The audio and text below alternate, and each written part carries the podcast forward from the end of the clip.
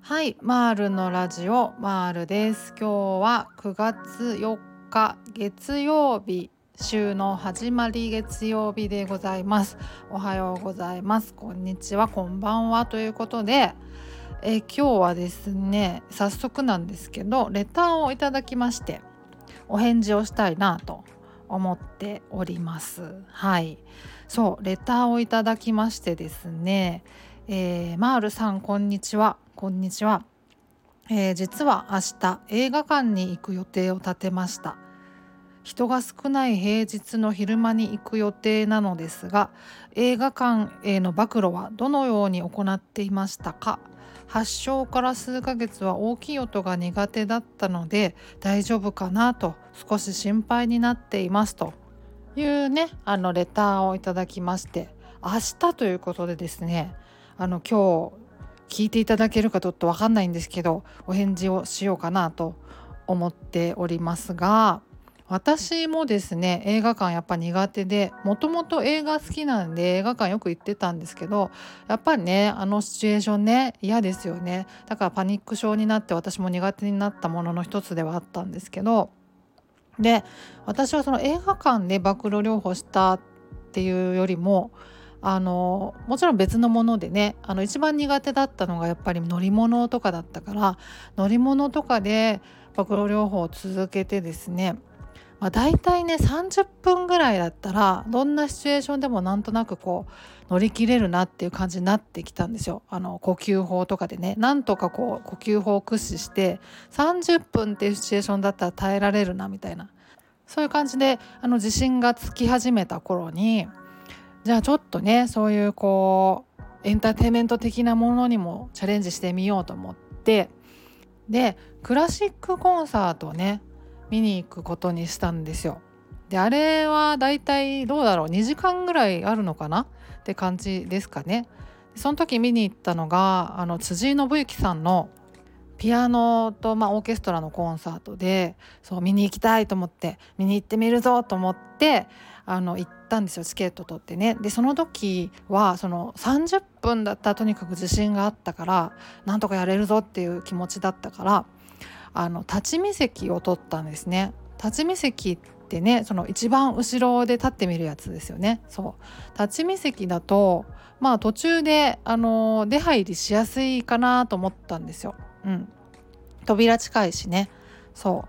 うでさんじゅっぷん頑張ってなんかもう無理と思ったら一旦外に出ようと思ったんですよ、うん、で外でちょっと休憩してまた入れそうだったら入り、入ろうかなと思って、でそれでもう無理だったらもう諦めようと思って、その時は、うん、そのつもりで行ったんですよね。だからあのコンサートをひゃくパーセント 楽しめるつもりでは行ってなくて、もう完全に暴露療法の一環として行ってて、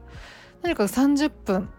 やってダメだったら休憩して、で休憩してまだ行けそうだったらもう一回入って、そのさんじゅっぷんを繰り返せばなんとかにじかん最後まで見れるかもしれないと思って、でもし途中でもう無理だなと思えば帰ればいいしと思ってね、チケットねそんなに安いものじゃないけど、もう勉強代だと思ってこれはと思ってね、そうそんなつもりで行ったんですよ。そうで結果ですね、あのさんじゅっぷんどころかあの全然にじかんフルで楽しめまして、あの途中でもう無理と思ってあの外に出ることもなく、うん、普通にね楽しめてですね、普通にって言ってももちろんその不安感は最初は特にねあの大丈夫かなっていう不安はあったんですけど、あの呼吸法をなんとか頑張ってやって、で落ち着けながら、でも見てるうちにあのやっぱ素晴らしくてですね、辻井伸行さん好きだから、そうわすごいとか思って、で立ち見席一番後ろだから見づらいんですけど、あのなんていうかオペラグラスみたいなねやつ用意して、それで見ながら、そうそうそうすごいね、あのだからね行けたんですよ。でそれでやっぱ自信がついて行けるもんだなと思って、でそれでまた辻井さんのねあのコンサートをあのチケット取ってにかいぐらい見に行ったんですけど、そうそうそれでかなり自信がついてですね、で映画館もそれで普通に見れるようになっった感じですかね、うん、普通にって言ってももちろんその不安感が全くないわけじゃなくて、そうそう最初はねその始まるまではあのやっぱりドキドキしますよね、不安になりますけど、まあ、始まってしまうとなんとか耐えれるもんでって感じ で, でそれをまあ何回かやっていくうちにあの、まあ、不安も出なくなってくるみたいなね、そんな感じでしたね。そうそうだからね最初はもうあの楽しむつもりでいかないっていうのがポイントかなと、もう暴露療法なんだこれはっていうつもりでいって、で対策をいくつか考えとく、うん、途中でどうしても無理だったらもう外に出ようっていうつもりで、うん、もうあのチケット代もね勉強代だと思ってそこは割り切って、であの出やすいように、まあ、出口に近い席を取るとかね、うん、そう、そういう風にしとくとまあまあちょっと安心じゃないですか、うん、気を使わなくていいからね。そうそう、まあ、そんな感じでもうあの楽しむつもりでいかないこと、もう暴露療法なんだってつもりでいくといいのかなと、うん、であの大きい音が苦手っていう風に書かれてたんですけど、大きい音ね私も苦手だったんですよ。で映画館久しぶりに行くと思ってるより音でかいですよね。そう、うわでけえってなりますけど、まあそれでもちろんね不安感がこう刺激されてドキドキしてきたりっていうのが当然あると思うんですよ、うん、それがなかったらですねもう治ってると言っても過言ではないと思うんですけど、あのまだ治療中でっていうことであれば、まあ多かれ少なかれあの不安感とか、まあ、発作出そうな感覚っていうのはまああると思うんですよね。そうだからまあそれが暴露療法のタイミング、それこそが暴露療法なので、まあ、不安が高まってきたな、ドキドキすんな、やべえなみたいな、あの発作出そうだなみたいな感じになってきたらもう今でしょっていう感じで、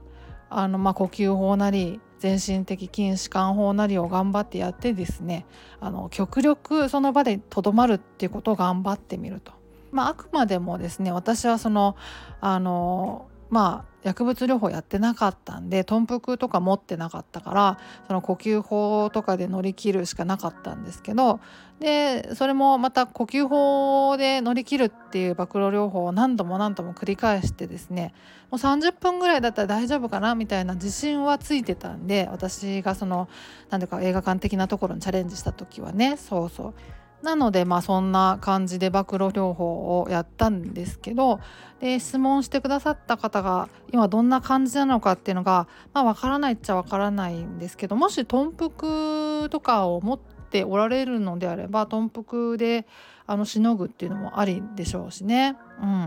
うん、でもその薬を使わないあの暴露療法としてあの映画館っていうところを選ぶのだとしたら、まあ、呼吸法とか全身的筋弛緩法とかのリラクセーション法をまあ駆使してですね、あの乗り切る練習をやってみるっていうね、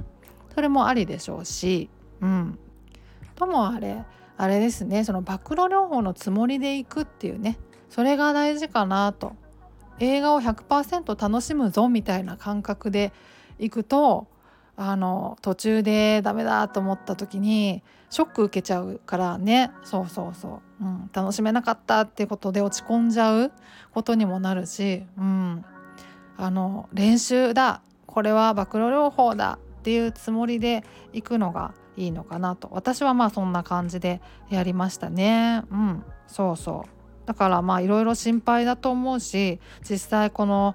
あの大きい音でねびっくりしてドキドキしてっていうこともあるとは思うんですけど、まあそういう時こそですね今だっていう感じで暴露療法やる、うん、あの暴露療法ってねその、その時感じてるあの症状とか感覚とかから気をそらさないっていうことなんですよね。そうそうそうで気をそらさずにできるだけその場にとどまるっていうのが暴露療法で大切なことなので、あの、まあ、気をそらさずにね、そうあの呼吸法とかリラクセーション法とかを使ってできるだけあのその場にとどまるってことを頑張ってみる。でそれでまあちょっともう無理かなと思ったら外に出るっていう覚悟をしてね、うん、それがいいかなと思いますね、うん、久しぶりの映画館だと思うんで、そうそうだから無理してね真ん中の方の席取ってもう最後まで絶対見るぞみたいな気合を逆に入れない方がいいかなと思いますよね。逃げ道を残しとくっていうのは本当に大事だと思うので、うん、まあそんな感じかなと思いますね。うん、です。はい。そんなところで明日ということでね、平日だったらまあね、まだね、あの少ないかなとは思うから、あの出入りもしやすいと思うんでね、うん、結構いますもんね、出入りする人ね。そうそうそう。だからそのあんまり気を使いすぎずに、あのリハビリのためだし暴露療法のためだと思ってやればいいのかなと思います。はい、そんな感じですかね。はい、そんなところで今日は終わりにしようかなと思います。ではまた次回お会いしましょう。ではでは。